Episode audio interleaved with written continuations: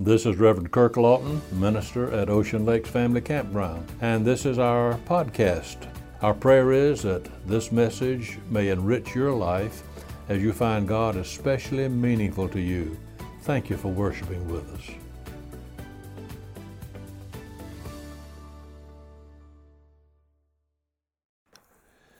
Some time ago, I read a story about a keeper of a halfway house in the Bavarian Alps. This story was recounted by Dr. Roy Angell in his book Baskets of Silver. In the words of the keeper of this house, he said, My halfway house is not a happy place. My job is not a happy job. And then he continues telling his story in these words A great crowd of people will enthusiastically start to climb the mountain. It is a mountain which is made to order for amateurs and tender feet. Most of their enthusiasm has vanished by the time they reach my halfway house. There is a broad expanse of windows on one side that look out across the world below, and the climbers all rush to it with expressions of delight and they rave about the beauty of the view. But when they look the other way, up toward the top of the mountain, all of their zeal and zest vanishes. They look at the big fireplace with its roaring fire and comfortable chairs. They look at the refreshment counter with hot coffee and sandwiches. They decided they've climbed far enough. About half of them never go any farther. They tell the guide they're tired, their feet are wet, and they, the snow is too deep. And so the guide goes on with a part of his crowd, and the others stay at my halfway house. The keeper continues his story with these words they are a restless group that stay with me, but they try to be happy. They play a little, they sing a little, they're half repentant, they're half remorseful. Every once in a while, as if drawn by a magnet, they'll go to that big window and watch the crowd climbing to the top. By and by, everything will grow very quiet, and then one of them will exclaim, They're at the top! And then gloom settles over the whole group. When the climbers return, radiant, laughing, rosy cheeked, those who stayed at my halfway house are miserable. That story brings to mind a verse from the seventh chapter of Hosea, which says, Ephraim is a cake not turned. That's verse 8. The prophet Hosea is picturing here the tribe of Ephraim like a cake of bread which has been placed on the hot coals and is very black on one side, burned actually, but the other side is yet undone. The tribe of Ephraim came part of the way to God, but they never fully repented and forsook their idols. They stopped at the halfway house. There's another paraphrase of the scripture says, they are like a thin piece of bread scorched on one side. There are many Christian people today who are living at the halfway house. They've compromised the teaching of Jesus, have given part of themselves to the Lord. They've kept back part of their talents, their capabilities, personality, resources. Some of these people are afraid that God would not keep his promise when he said, Bring ye all the tithes into the storehouse, that there may be meat in my house.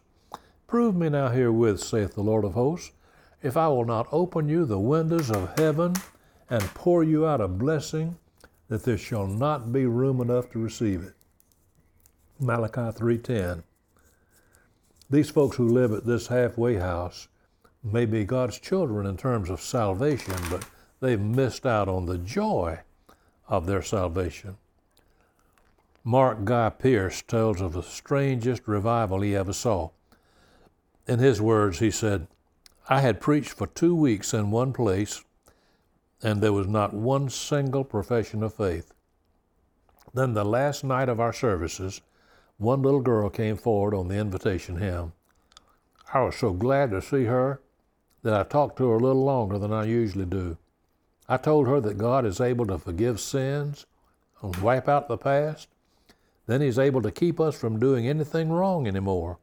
We can trust God and not be afraid for the rest of our lives, he told her.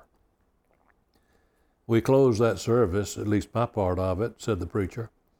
But the real revival began the next day, on a Monday. That afternoon, a man came to this little girl's house to see her father. Her father was not at home. When she opened the door, he smiled and said to her, My, you're all dressed up today. Are you going somewhere?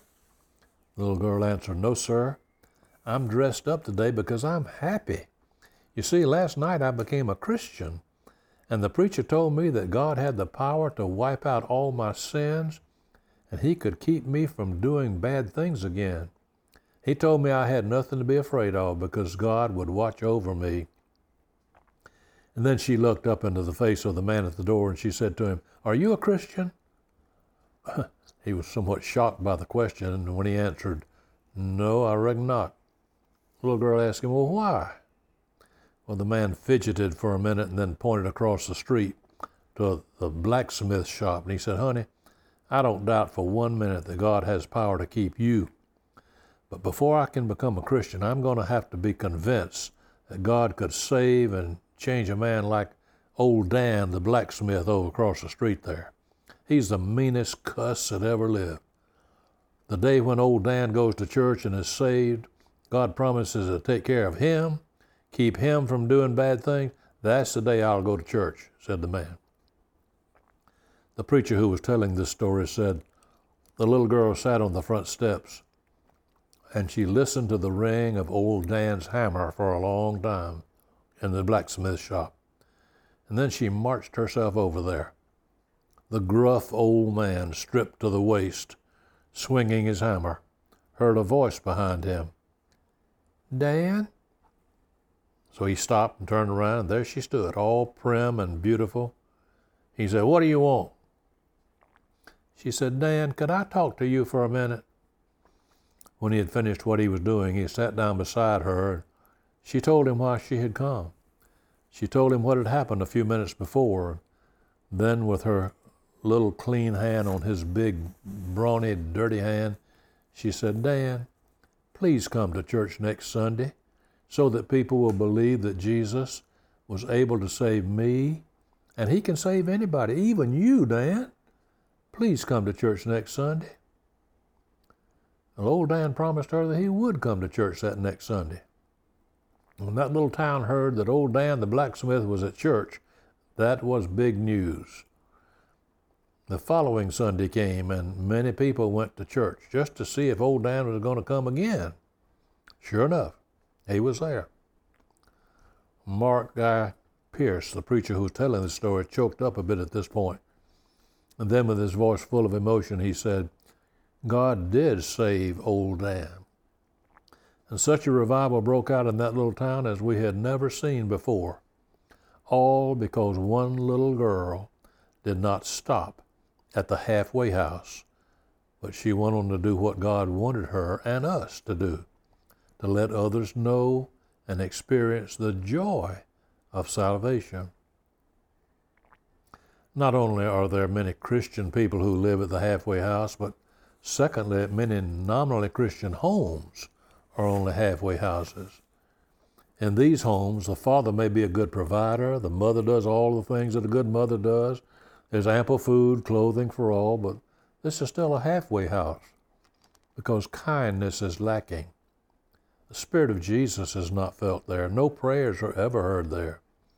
There's no sweetness and happiness and love.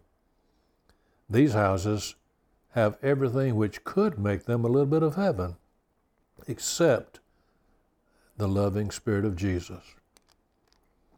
Some years ago, a very interesting experiment was, experiment was carried out by the Kellogg Sanitarium in Battle Creek, Michigan, by Dr. Caroline Gesell. In substance, the lady doctor said, there came to the building where we lived and worked the cutest little puppy I ever saw in my life. We all fell in love with him. He was so eager to show us his appreciation for our affection that he wagged his tail with such enthusiasm that his, his whole body wagged along with it. He was the happiest little puppy I ever saw, she said. Any little thing that we did for him made him bubble over in response. We took that little puppy into the operating room We gave him an anesthetic and made, we made an incision in one of his hind legs. The marrow in the bone was a beautiful pink, filled with red corpuscles. We carefully bound up the wound, and it healed almost overnight. Then, as part of our experiment, we passed the word around that nobody was to smile at that little puppy or speak in a t- kind tone of voice to him for six weeks. Oh, we fed him just as we always had, but nobody petted him, nobody showed him any affection. The poor little pup just wilted. He became the most forlorn little dog I ever saw, the doctor said. He crept into the dark corners, his tail dragged the ground. So we took him, after six weeks, back to the operating room. We examined the marrow in that same bone. Now it was a brownish color. The red corpuscles were very scarce. We bandaged him back up, and it took that wound a long time to heal, in spite of the fact that we now showered all of our pent up affection on that little puppy. He responded very slowly to our overtures of love, and it took a long, long time to get him to wag his tail again. When his enthusiasm was finally restored, we took him one more time to the operating room, and we found the marrow and the bone were pink and beautiful again. This lady doctor, Dr. Gazelle, said the whole world needs to learn the lesson that our physical well being is dependent upon the peace and happiness in our minds. Don't you believe that's why Jesus spent so much time talking about love, telling his followers to show love one to another? Well, one final thought. Many people expect someday to become Christians, but they've stopped at some halfway house. They say, one of these days they're going to get right with God, one of these days, but they write God a promissory note and tell him he can collect later. Sometimes they feel God's still small voice within their hearts, but they put it off, saying that one day they'll perhaps make a public profession of their faith. They may join a church or surrender their lives to Him. And then as the days pile up into years, they just don't get around to it. They just stay in their comfortable halfway house. Many years ago, when Dr. George W. Truett was pastor of the First Baptist Church of Dallas, Texas. He told about riding to a funeral with a very fine businessman in Dallas. His youngest daughter was before them in the hearse. As they rode along together, the man said to his preacher, Dr. Truett, When you first came to Dallas 15 years ago, I went every Sunday morning to hear you preach. Every week, I was so upset I could hardly keep from walking down that aisle at the close of the service during the invitation and, and giving my heart to Jesus. But somehow I just couldn't do it. I was so disturbed that I didn't want anything to eat afterwards. So I sometimes walked the streets on Sundays for hours. Usually I promised myself and I promised God that on the next Sunday I would make that commitment in church. Then the pain would ease a little bit. I would go and get a late lunch on Sunday. That kept up for a long time. I can't remember when that urge to become a Christian really ceased. The man said, Dr. Truett, I go to hear you preach quite often now, but I never feel like I did back then. You certainly are a better preacher than when you first came here to Dallas. Something must have happened to me. Can you explain it? Dr. Truett replied, It nearly broke my heart. I couldn't bear to tell this man what really had happened. All of us know how easy it is to harden our hearts or let Satan harden them, harden them against God. But that's what can happen when we stop too soon in our climb to reach a saving relationship with the Lord. We stop at the halfway house. The tribe of Ephraim was a cake of bread not turned. The people lived at the halfway house. You may feel that you're living there too. I plead with you not to make that house your home. There's no happiness there. God has reserved for you on the top of the world a place that Jesus called abundant life. Oh God, help us today to know that you have that abundant life waiting for us. That's why Jesus came. So may we participate in that as we let you have our heart, our life, our all. This we pray in the name of Jesus. Amen.